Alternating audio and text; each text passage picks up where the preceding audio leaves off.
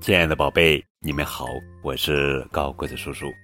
今天要讲的绘本故事的名字叫做《小熊进城》，作者是安东尼·布朗文图，傅大伟翻译。有一天，小熊到城里去了。这正是城里人多的时候，人们呀你拥我挤。小熊太小了，人们都看不见它，所以，哎呦，它被撞倒了。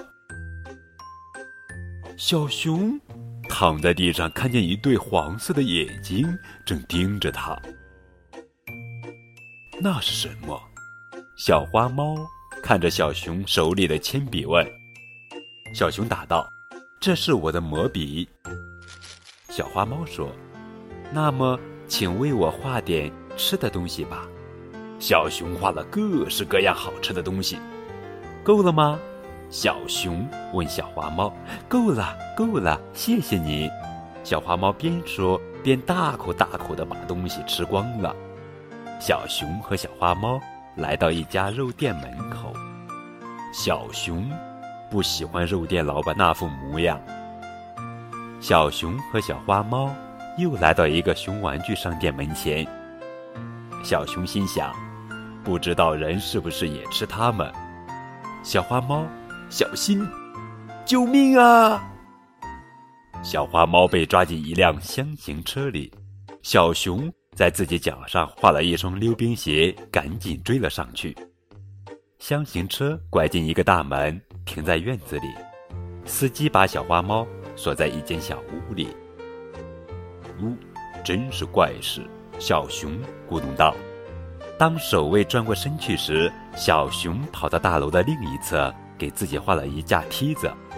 小熊又用笔画了一把锯子，把小屋窗子上的栏杆锯掉。小熊爬了进去。小花猫说：“你来的真快。”小熊问：“这是什么地方？”老牛说：“我们也不知道。不过，你能把我们救出去吗？”小熊用铅笔在墙上画了画，说：“跟我来。”可是小羊却不想跟他走。这时，站住！守卫们从院子里跑过来追赶逃走的动物。呜，香蕉皮管用。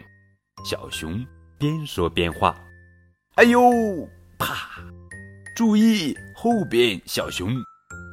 我看用图钉就行了。小熊说着，在地上画了些图钉。可恶！动物们跑远了。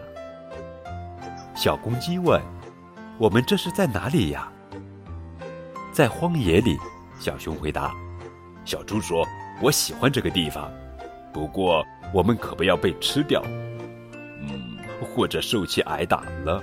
小狗接着说：“对对，那种日子可真不好过。”小花猫叹息着说：“这个好办。”小熊边说边画了起来，画了一片大草原。